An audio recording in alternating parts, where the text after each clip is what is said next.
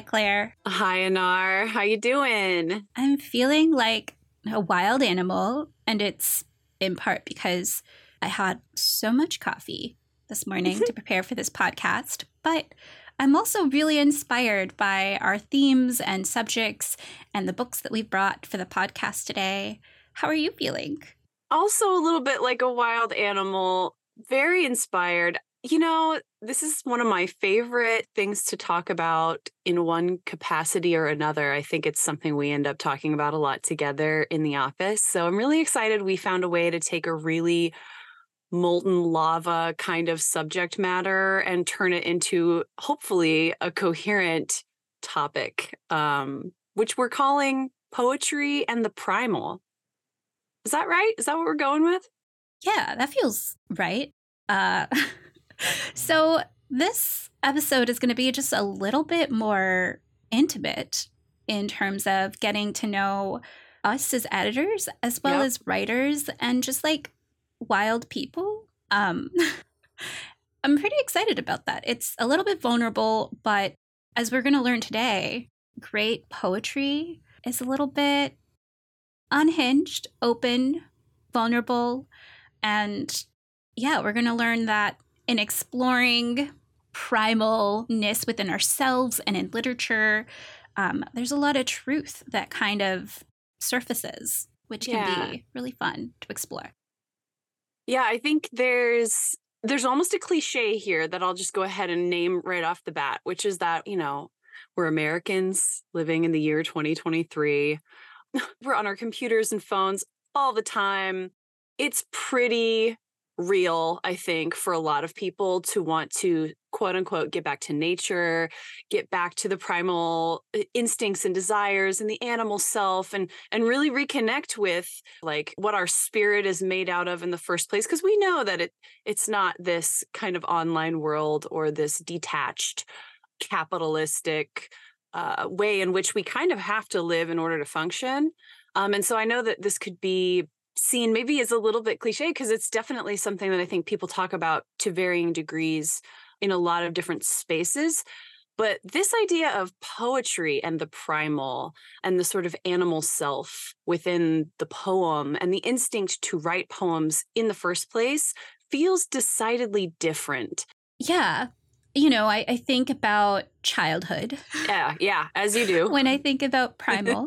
and I also think about yeah, like there's this uninformedness to that first state of being primal mm-hmm. when you're a child and it's just desire, it's just want, it's just hunger. Um, and there's something really, really beautiful about the child self and exploring that in writing, but also just like you know, as we learn more things and become citizens of the world and read and become inspired, there's room for hindrance.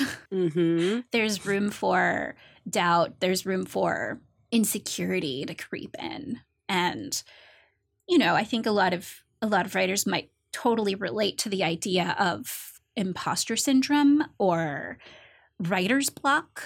And I feel like thinking about the primal writing self, you're trying to do away with that. You're trying to bust through that wall that mm-hmm. keeps you mm-hmm. from like saying what it is that you want to say. Yeah, there's just so much there. Yeah. And I think going back to childhood, how we are so connected to our primal selves as children. And I think it's directly related to the fact that we don't know anything. And so every single day is full of exploring unknowns to varying degrees of elation or fear. Uh, it's all a mixed bag, but it's definitely a space in which we don't really know. Yeah.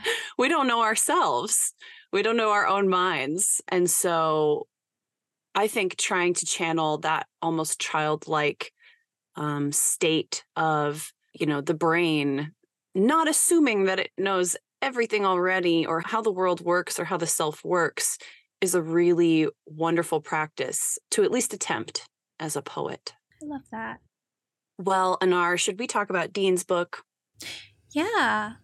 So after work one day, Claire and I went to just have the happy hour debrief, talk about writing projects and drink some really good wine and have some really great cheeses at Wine for the People here in Austin in celebrating literature and writing, our authors and each other's. Mm-hmm. I expressed a lot of insecurity and doubt around my own writing practice and how I pull back. And it could be that, like, I'm a woman in America that was born into immigrant parents and was raised in poverty that I never want to like bite the apple. You mm. know, I'm always admiring the apple through a glass. Like I feel so far away from the things that I want to express and the person that I am because I have to be polite and I have to cross my legs and I have to like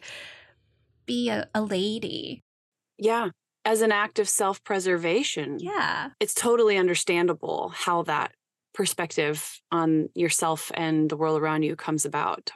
Yeah. Sadly. And in therapy, I have explored that there are versions of myself, and I think many people, that you are in order to survive, and that that can get you very far. Mm-hmm. And then once you're in this like safe space, can unravel, unfold, and blossom and become your truest and most authentic self.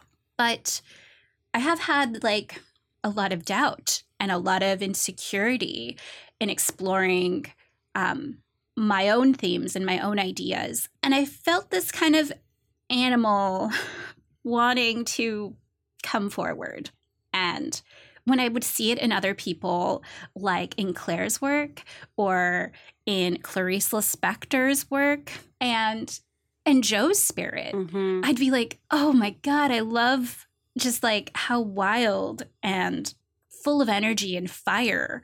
Um, you know, all three, Clarice, Joe, and Claire being Sagittarius. So maybe I just love Sagittarius people, but Well, we love you too. but there is this like lack of inhibition yes. that i could see in others and i loved. And at some point in all of this admiration recently claire recommended to me the art of recklessness by dean young and it hit. Yeah that's a good word for it. Yeah i mean i listening to you talk about some of your you know personal struggle around writing and and a lot of other things too because our writing lives are reflective i think of ourselves and and the internal struggles we have with other parts of our lives of course. I thought you know a good dose of recklessness was in order and it's easier said than done. We don't live in a perfect world where we can feel safe taking risks in our lived lives. I definitely am actually a really scared person in my lived life. But on the page is a place where I think every single one of us, regardless of where we come from or what we're vulnerable to, are able, if we can access it, and it's a good place to practice accessing that kind of recklessness and that kind of risk taking and fearlessness. And, you know, poetry is poetry and the world is the world. But I guess my hope is that for both of us, that risk taking on the page can maybe seep a little bit in to ourselves and our and our lives and and empower us a little bit. But yeah, Dean's book, The Art of Recklessness, rest in peace, Dean Young. But he always used to joke around about how that was by far his most popular book and that no one really wanted to read his poems anymore. And while that's a little sad, that's just his sense of humor. It was very funny. And he he's not wrong. A lot of people do really love and connect with this book and a lot of the ideas in this book which feel very original to him. Um, and boy, he was a reckless person on and off the page. Yeah. uh, so, what a teacher. What a great teacher. And there's so much that reading The Art of Recklessness illuminated for me about what it is that I love about not only what I enjoy reading on my own time, but who we like to publish and why. Mm-hmm. And you know, now that we have 10, almost 11 chapbooks that we've published through Host Publications Chapbook Prize series, um, we've been hearing some really great feedback from the people around us about how all of the books are wildly different, but that there is a thread. Mhm. All of our poets could not be more different from one another. Writing style, the themes, like there is so much variety in the collection. But I would, and I, Claire, I think you would agree that there is this sense of raw urgency Yes. that runs through each poet. And, you know, maybe they wouldn't describe it as a primal energy, but it is to me like the product of what you might get from tapping into that primal energy. Yes, I definitely agree. I think that that sense of urgency, urgency is the word we've been putting to this really molten concept, but it's true. Our writers couldn't be more different from one another, and yet they all feel as if they were connected to a kind of hunger is is another way I like to think about it. So thinking about being pretty hungry and having this beautiful, juicy piece of fruit right in front of you, maybe coming back to your apple idea, but let's make it a sexier fruit. Um, let's say it's like a plum, and you're just so hungry, and it's the perfect ripeness, and it's so juicy. And that moment right before you sink your teeth into it and just let the juice run down your face, to think of that urge and then translate it to writing a poem and like that's the feeling of desire in the poet as they write even if they're writing in a sonnet form about grief i think you can still sense into that kind of hunger or that that really primal desire um and that's where that urgency feels like it comes from to me in our poets Beautifully said, Claire. Um, okay, so we have an idea now of maybe what primal looks like and feels like on the page, maybe on in the body as well. How do you think a writer can access that energy when they sit down with the page? Yeah. Well, this is why I recommended Dean's book to you, Annar. The Art of Recklessness, if nothing else, it's a manual on how to access that. And a lot of even floating theory about why to access that. And I think the how is also in the why. Mm. So, for example, Dean really talks a lot about how you really cannot hurt the world by creating poetry. There's no way in which the creation of a poem can hurt the world. Obviously, content in the poem is a whole other matter. But you wondering, am I allowed to um, be my most authentic self on the page and being hindered by those doubts? Is something that I think he really unlocks at the very beginning and has helped me to see that I have a grand permission to Mm. explore things I don't know about, and that writing the poem requires us to access our imagination. And accessing one's imagination is a creation of empathy because the more you can imagine another person's life, the more empathy you're able to feel. So I feel like permission is step one. And it's a practice. You have to show up to the page, you have to play, you have to disallow any doubt to stop you from creating the poem that you want to create. Um, this that sounds like a terrible answer, actually. what do you think? No, that's a that's a great start. So much of of my own hindrance has been that I felt or have felt, you know, I, I I'm trying not to introduce myself as a feral writer to people because I feel like I'm not saying it in a loving way Mhm. when I say it like that. Mhm. My literary education, despite going to college, came from Malvern Books, which had the biggest poetry collection I've ever seen in a store. It celebrated small presses, had a massive poetry and translation section. Um, but I didn't have, you know, an MFA program. And and friends that loved poetry and people reading my work or professors to tell me maybe what I was reading. Um, I would just have sometimes introductions written by translators to provide context. So there was this like non traditional approach to poetry that I felt kind of embarrassed about. And I also, at some point, built up this like, I didn't give myself permission to play with the people that I admired who were a bit more you know, trained is a wild word to say with the word poetry, but yeah. But you know, the MFA program has been a huge product of creating space for poets to really embrace language and poetry and the ideas and the movements of poetry. And yeah, we all build these narratives up in our minds, right? That, that we don't belong. I think that that is always something that we reach for is confirming that we're not supposed to be here and who do we think we are and that we got to get out of here. Um, we're always striving for community and acceptance as just like animals as human animals. But but i love the idea of like the art of recklessness begins with giving yourself permission to imagine and to write yes. and to explore and that it just begins there. Yes, and to not know. I think that's really really important. Yeah. And if you are not only comfortable with not knowing things, but are actually trying to access that frame of mind, like I said earlier, that childlike place where you can only discover because you don't already know things. Not to say it isn't really fun to learn a ton about history and poetry. But if you're trying to access the unknown, then not knowing is no longer a problem.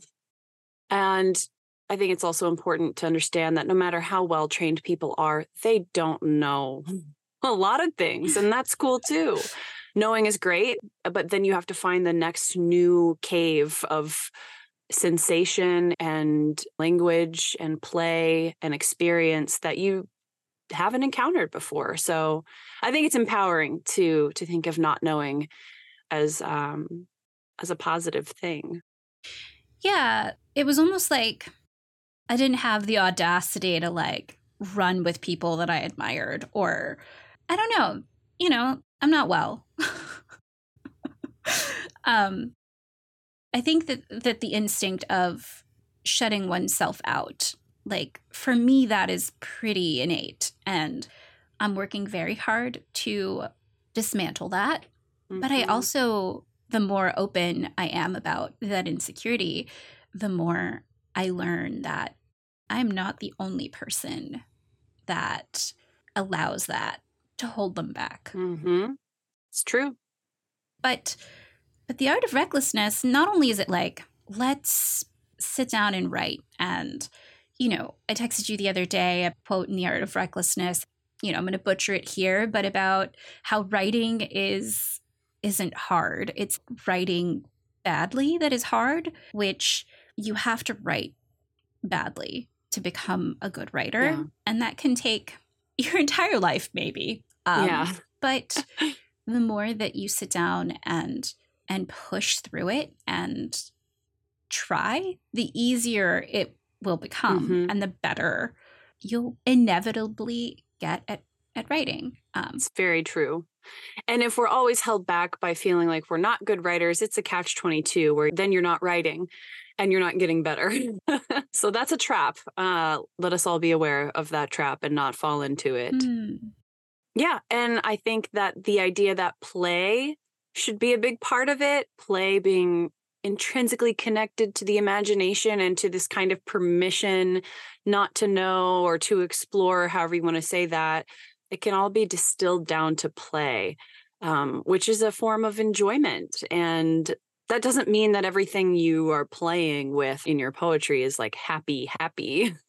None of this, by the way, speaks to the content of poems. Um, it's more about the mentality of the poet as they approach the making of the poem and kind of returning to that first the first impulse to make a poem that you ever had and that there's a big connection there so Annar, I have a question for you.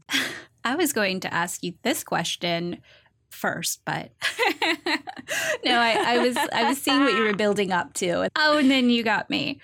Were you going to ask me what I was going to ask you, which was tell me about the first poem you wrote? I was. So who goes first? I want to hear about your first poem. Okay. You know, what I remember was having this cool little notebook in the 90s. I remember that little notebook and not having a use for it. and so I might have been, let's say, nine or 10, maybe. Hmm. And I have a lot of siblings, a lot of, a lot of people in my family, not a lot of privacy going on. And I do remember being angry and upset and wanting to kind of pour my heart out into this notebook, but not really wanting little brothers or big sisters or mom to open it and read. Hmm. And so, as a form of personal privacy, I started to pour out my anger and my despair in ways that I thought were coded. Not necessarily making a code, but trying to speak almost in riddles to myself and that is genuinely how it started. And I filled that notebook up because I had a lot of repressed anger as a small girl, as I think a lot of us do. So, yeah, that was how the impulse was sort of met. And it, it definitely came from a place of not not a happy emotion. that is really amazing. What are the odds that this book still exists in your mother's home? Zero. No. Yeah, as a as a preteen, I think I ditched it. Um it's for the best. I do love that in early childhood, a poem rhyming and riddles aren't such a big leap from another. Yeah. I could totally understand how the two come together. And sometimes I read a poem now as an adult and I'm like, is this a riddle? Am I supposed to like decode this? Yeah. And I don't love that feeling, to be honest, in poetry, but I did not think of them as poems at the time. And then when I started really writing poetry consciously as more of like a a teenager, that's when I thought about that notebook and thought about the fact that to code my experiences, I was writing my impressions and like images instead of what happened. I would just write like something about green eyes with a look of anger in them and tears rolling down your, your cheek or something like that to describe like a fight that I had with my brother. And I remember picking those images out of my experiences and cataloging them and writing them in language that now I see as being descriptive or even metaphorical, but at the time was just so nobody knew what I was talking about. so it was a way of actually pushing people out, which is sort of sad. Yeah. You know, like, I think a lot of people with siblings can totally understand the, like, I mean, especially in your household with all those kids and all of those guests, it was a busy and it was full household. Yeah. You know, you created privacy where you could. That's true. Instead of thinking about pushing people out, I think it's better to see that I was creating a little safe space for myself to engage with language and my thoughts and my feelings. And if engaging with language, thought, and feeling when your emotions are high isn't writing poetry or isn't the primal urge to write poetry, I don't really know what is. So it makes sense to me now. Yeah. Anyways. Oh, my personal, my beginnings in poetry came from a very different place, um, which was that in my day to day, I think I felt really lonely and really. Mm-hmm unseen and unheard and disconnected.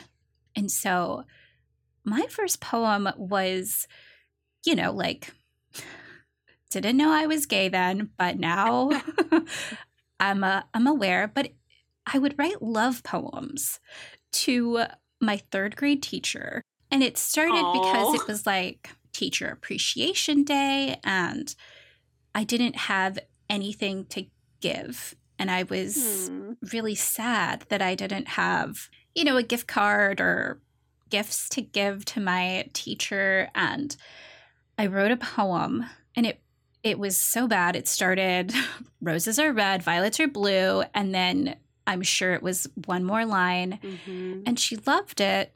And I just kept writing Hmm. these really bad rhyming poems. And I ran into her, I won't say her name, but I ran into my teacher again when I was 18, the summer before I went off to school. And she was like, What are you majoring in? And I was like, Writing. At the time, it was poetry. And she's like, Mhm. Oh, I always knew you'd be a writer. Oh, you gotta love those teachers. but yeah, there was this desire for making someone love me and for also just a love of the singy songiness of the poems that I knew Mhm. back then, which I can't anymore. Please, please don't rhyme. oh, that's so sweet, though, that it was born from a desire to make a connection with another person. And really, it sounds like your first impulse to write poetry was to write love poetry, which is just so tender and wonderful. So sweet. And God bless the teacher who, with earnestness, tells their student, however old they are, that what they wrote is good. I think that that kind of validation from a teacher when you've written something creative is what makes most of us into writers. Hmm. You know, whether that happens when you're a little kid or even in college when you have that one professor who is just like, this is really good.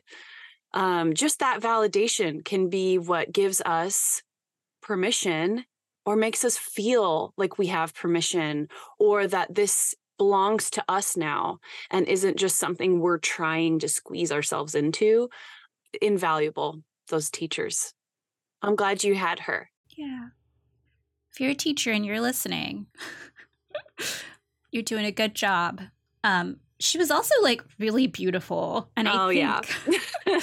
that helps. I think I had a crush. You're you're a love poet. I'm a love poet. Well, what more is there to say? What more? Let's see. There's so much to say. I will say on the topic of love poetry, that's one of the most primal poetic landscapes that there is is the love poem and that primal desire is is like no other so um i think you were i think you were keyed into that sense of urgency from the beginning Mm. So I think this is all making sense. And hopefully, if you're listening, you are invigorated by some of these thoughts. And if you are so excited that you'd like to read some poems, I want to just shout out a few poets that we both love um, that people can look into if you haven't already uh, to get into some primal poetry. And then we're going to talk about two specific poets that we brought for the conversation today. So, yes. Chika Sagawa is a primal poet in my mind. Annar and I both love her. We've talked about her on the podcast before.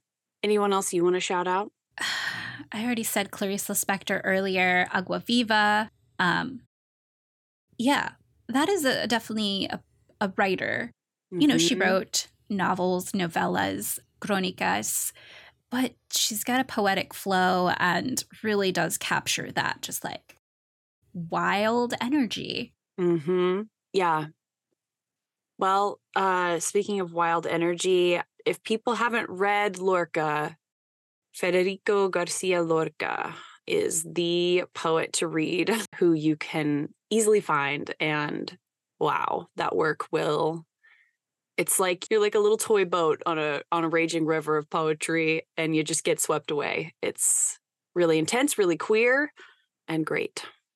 So many of the people that we brought to the podcast, I think, would fall into this category Totally. because it's just what we love. And and yeah, the surrealists and the Dadaists. And I'm thinking about how is it now that I can channel this version of myself without, you know, drugs and alcohol, like trying to keep it yeah. keep my body safe, but witnessing this energy in others. So I went to go see some live jazz recently, Mhm. and the saxophonist really just transcended time and space and was in a flow. And it was just one of the most beautiful things I've ever seen. Um, and then just kind of like, don't judge me, but this is something that people have done, which is making strange sounds and just letting the sounds that you want to come out of your body. and another way, which none of you want to hear this, but I'm going to say it exercise. it really jostles the locked energy that wants to come out. And there's nothing like getting a really great workout in and then just like feeling like an animal. Yeah. Yeah. Connecting to your body in general yes. is, you know, however you choose to do that is a way, definitely a way to like access some of that primal energy. Like you said, in a responsible way that's not going to also be self destructive, ideally. Yeah. Mm-hmm. And speaking of the sounds, A, I think that's like a therapy tactic uh, for a lot of people to like express latent emotions in their body, even anger. But also, I think if you're specifically like, okay, I need to access this primalness in my poems, working from the sound level up is a way to do that for sure. And to let the associative leaps happen on a sonic level first could be a really cool thing to play with. Yeah. If you study surrealists and the Dadaists and the avant garde movement artists, you're going to come across some of those methods. One of them being automatic writing. Yeah. Which, you know, the more you do it, the more unhinged or unhindered you become. And I think that's that's always a really fun style to explore when you're looking for the animal in people. yeah. Well, Annar, who did you bring to talk about today? Who's your primal poet? Oh my gosh. So excited to bring Aimé Césaire. Today, I had borrowed a copy of Solar Throat Slashed from Claire that I held on to for maybe two years, and she recently received it back. And I got my own copy. Thank you to our local bookstore, Alienated Majesty. It was really great to see yeah. it there. I've never seen that out in a bookstore before. I had to get my copy online. So that was really cool to see. Yeah. A surrealist writer of color from Martinique. And Aimé Césaire was a poet, playwright, statesman, and cultural critic, and is best known as the co creator of the concept Negritude. His books include Aimé Césaire, The Collected Poetry, Notebook of a Return to the Native Land, and Discourse on Colonialism. And yeah, it was so difficult to pick a poem to bring. Aimé Césaire is a badass. I just feel like that soundbite needs to be out there. The energy, so good. Mm-hmm. And I think I'm going to leave this book out on my desk so that I can really just tap into this energy. It's part rage, part urgency and like a hot love. It's it's it's everything. It has everything. So, I will be reading to you the poem Solid, page 49 from Solar Throat Slashed, translated and edited by A. James Arnold and Clayton Eshleman. Holy shit, they insured the universe and everything weighs everything. The plumb line of gravity having been installed at the facile bottom of solidity. The uranium deposits, the garden statues, the perverse loves, the street that merely pretends to be fluid, the stream, don't mention it, whose train's heavier than my feet, there is nothing up to, and including the sun that has not stopped its clouds forever fixed. Fixed is moreover the command that ceaselessly resounds from one end to the other along the entire front of this strange army of despair. The world is fixed, stone is fixed, the immense false movement is fixed, and tell me about the ways of your little mad girl circumscribed by the world that circumscribes a river where each couple is summoned to bathe twice, and from where, moreover, the true cows of the debacle with its ranch of hooks and roots shall never rush forth. I am a stone covered by ruins. I'm an island falcon hooded by guano. I'm a pyramid planted by a dynasty vanished from all memory, a herd of elephants, a mosquito bite, a small city aggrandized by crime, unless it be the war in the Pacific or the Atlantic Charter. There are those who claim they can reconstruct a man from his smile. That's why I'm careful not to let my dental impression be molded in the putty of the air. Face of man, you shall not budge. You are caught in the ferocious coordinates of my wrinkles. Mm, I love that last line. It's what sold me to share this. It it just moves. Yeah, could you read that last line again, please? Face of man, you shall not budge. You are caught in the ferocious coordinates of my wrinkles. Hmm. There were several forms, I think, of list in this poem, and I think that's a very simple, poetic device that can actually be used to access this energy. And I love the way he uses lists in the poem to kind of paint a quick sketch of his impressions, mm. internal and external. And then there's the list of the I am statements, and that was a pretty wild one. Yeah, I am a stone covered by ruins. I'm an island falcon hooded by guano. I'm a pyramid planted by a dynasty, vanished from all memory. A herd of elephants, a mosquito bite, a small city aggrandized by crime, unless it be a war in the Pacific or Atlantic charter. Mm.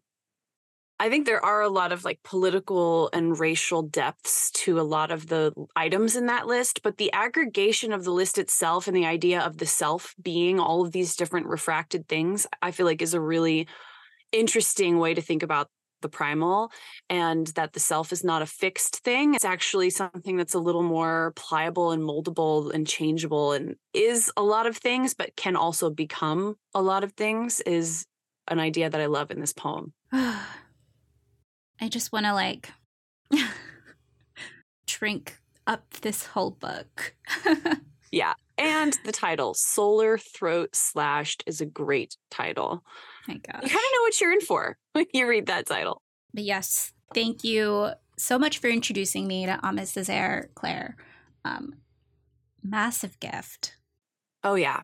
He's a wonderful example of people in the surrealist movement who didn't get talked about enough and was also a politician in Martinique. And he and his wife, Suzanne Césaire, were really active in the cultural and artistic movements taking place in their time. So, a really amazing literary and political power couple to to research if you are a nerd. Which, if you've made it this far, we're going to spoil it for you. You're a nerd. Claire, what do you come to the podcast with today to read? Well, I'm taking us down a very different road. This book is Alphabet in the Park by the poet Adélia Prado. She is a Brazilian poet, 87 years old, still going. I saw that some journal published a new poem of hers a couple years ago. So hopefully that means she's still writing, which I love that thought of an 87 year old Adélia Prado still writing. Um, she's a different poet, though. Uh, Aimé Césaire, I think we are immediately tapped into that primal quality in his work and that it's visible on the page. Adélia Prado writes these poems that look on the surface to be pretty standard, um, at least in this book. And her subject matter includes a lot of poetry about family, a lot about her childhood, a, a lot about her Christian faith of all things, uh, not exactly what I would normally connect to the primal. And yet, what I love about her work is that it has that raw urgency to it. And it is so chock full of desire that it's almost embarrassing to read sometimes. you know what I mean? When you're just like, oh my God, I'm seeing too far into this person's depths. just a little cringe. Uh, um, but I love it. I love it too. And I love that she can be a, a domestic poet and she can be, and yet it just goes to show that that energy and that urge can be present in all all types of poetry i think. Mm. so shall i read this to you? Yes please. Okay i'm going to read the titular poem titled the alphabet in the park. I know how to write. I write letters shopping lists school compositions about the lovely walk to grandmother's farm which never existed because she was poor as Job. But I write inexplicable things too. I want to be happy. That's yellow. And I'm not. That's pain. Get away from me, sadness, stammering bell, people saying between sobs, I can't take it anymore. I live on something called the terrestrial globe, where we cry more than the volume of waters called the sea, which is where each river carries its batch of tears. People go hungry here, hate each other. People are happy here, surrounded by miraculous inventions. Imagine a certain Ferris wheel whose ride makes you dizzy Lights, music, lovers in ecstasy. It's terrific. On one side, the boys. On the other, the girls. Me, crazy to get married and sleep with my husband in our little bedroom in an old house with a wood floor. There's no way not to think about death among so much deliciousness and want to be eternal. I'm happy and I'm sad, half and half. You take everything too seriously, said Mother. Go for a walk, enjoy yourself, take in a movie. Mother doesn't realize that movies are like grandfather said just people going by. If you've seen one, you've seen them all. Excuse the expression, but I want to fall in life. I want to stay in the park, the singer's voice sweetening the afternoon. So I write, afternoon, not the word, the thing. Oh my gosh. I love this poem so much. it's really good. I want to be happy, that's yellow, and I'm not. That's pain, is just, it yeah. really stuck out to me the first time I read this. Um, yeah, and I love I love the way the poem. It seems almost quiet in in in the way it's written, but it really jerks you back and forth between that happiness and that despair.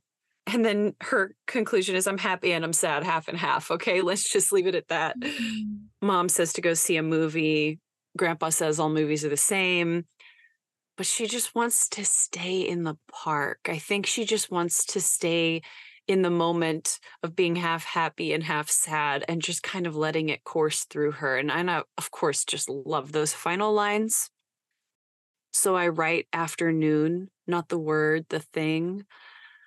Uh, it's like cheating in a way that I love, where it's like, I'm going to write the word afternoon, and that could be the whole poem. Wow. Yeah, I think there's a lot of layers we don't even have time to discuss this, but I'm I'm also curious about you know, there's the primal writing, there's that energy, and then there's the shaping of the poem. Maybe this can be another episode about yeah. revision and about editing. Yeah. Where it's like you want to stay true to that initial energy and instinct and desire and impulse. Um, but you also have to make it coherent. and, well, you don't have to, but you might hope to make it coherent. Yeah. Um, and you can have both. Later this season, Claire will tell us how. oh, uh, I wish. You know, I do feel like that's what I find so mesmerizing about Adélia Prado is so coherent, so willing to make little self-deprecating jokes mm-hmm. and just write about the mundane and yet i feel such a powerful sense of emotion in her work and yeah i do think that there's a way there's a way to do both so yes. may we all aspire to that okay on that note so in the future I want to have that conversation, Claire. Let's let's do it. um, coming up later this season, we will be interviewing one of the most explosive poets I think that we've had the honor to publish. Yes. M. Mick Powell. Um, if you haven't ordered Mick's book through our website, hostpublications.com, now is the time to do it. You'll get a cool pencil and a postcard. Um, and we will be celebrating our book launch October 21st via YouTube Live. So, yeah, Mick is a very primal poet in their own right. So, definitely recommend Threesome in the Last Toyota Celica and Other Circus Tricks. Available now on our website if you really want to dig into some primal stuff. Perfect. Well, I really really can't wait for that conversation and all of our wonderful conversations to come. Thank you so much for putting together this episode, Claire. Thank you for going along this wild ride with me, Annar. It was so fun. And listeners, get out there, be wild. Yeah, go nuts. but with respect and taste. And thank you for listening. Bye bye.